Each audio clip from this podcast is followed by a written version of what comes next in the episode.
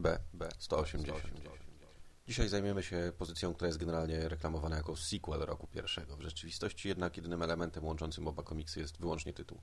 W ogóle nie radziłbym wiązać roku drugiego, bo o nim mowa z kontinuum Mrocznego Rycerza, a raczej traktować go jak Elseworld. Do rzeczy. Komiks zabiera nas w okres, w którym Gordon zostaje oficjalnie mianowany na stanowisko komisarza policji w Gotham.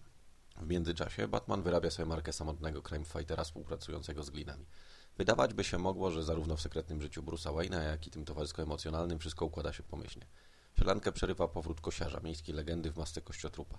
20 lat przed pojawieniem się nietoperza kosiarz próbował ostatecznie zlikwidować problem przestępczości w Gotham, zabijając bandytów jednego po drugim. Teraz, po długiej nieobecności, morderca złoczyńców powraca, prowadząc dalej swoją krwawą krucjatę. Szybko dochodzi do potyczki dwóch sprawiedliwych. Podczas pierwszego starcia Batman dostaje od kosiarza porządny wycisk, ledwo uchodząc z życiem. Klęska ta poprowadzi go do czynu, o które wcześniej siebie nie podejrzewał. Zacznie nosić ze sobą pistolet, sprzymierzy się z mafią w celu powstrzymania upiora z ostrzami. O ile antagonizm ze strony policjantów utrudni życie mrocznemu rycerzowi, to wydarzeniem definitywnie komplikującym sytuację będzie pojawienie się zawodowego zabójcy Joe Chilla. W nim to Bruce odnajdzie osobę, która wiele lat temu odebrała życie jego rodzicom. Nie da się ukryć, że Jertu jest ciężki w lekturze. Zresztą nic dziwnego, od pierwotnej publikacji historii minęły 22 lata. Wszak oprócz anachroniczności w dialogach i sposobie opowiadania historii wyczuwalny jest zmarnowany potencjał. Możliwości komiksu o takim tytule zostały roztrwonione przez brak kontynuacji wątków kończących kultową pracę Millera i Mazzucchelliego. Nawet stylistyka jest inna. Gordon jest siwy i wydaje się być starym człowiekiem. Batman natomiast ma na torsie znak z emblematem.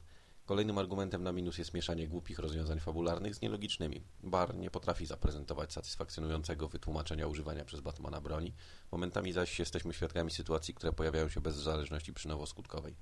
W dodatku nie podobało mi się zbyt częste pojawienie się zbiegów okoliczności rodem z telewizyjnych tasiemców, jak chociażby fakt, że dziewczyna Bruce'a jest córką kosiarza. Nawet wpływ Daredevil Born Again w postaci wątku zakonnego nie przysporzył mi zachwytu. Jedynym pozytywem jest zaprezentowanie motywu możliwości przeistoczenia się Batmana w zbrodniarza, podobnego do tych, których łapie.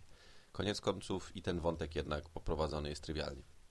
Podsumowując, Year 2 to twór, który na kartach historii zapisze się jako komiks, który wraz z dziełami Franka Millera pokazał zupełnie nowy sposób przedstawienia Batmana.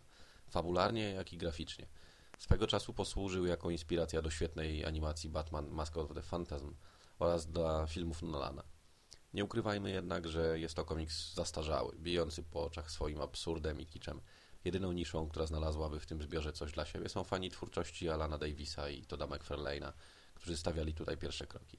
W szczególności Batman McFarlane'a z nienormalnie wielką peleryną jest zapowiedzią pojawienia się w latach 90. pewnego bohatera z piekła rodem. Ogólnie jednak nie polecam. Pozdrawiam. Chudy.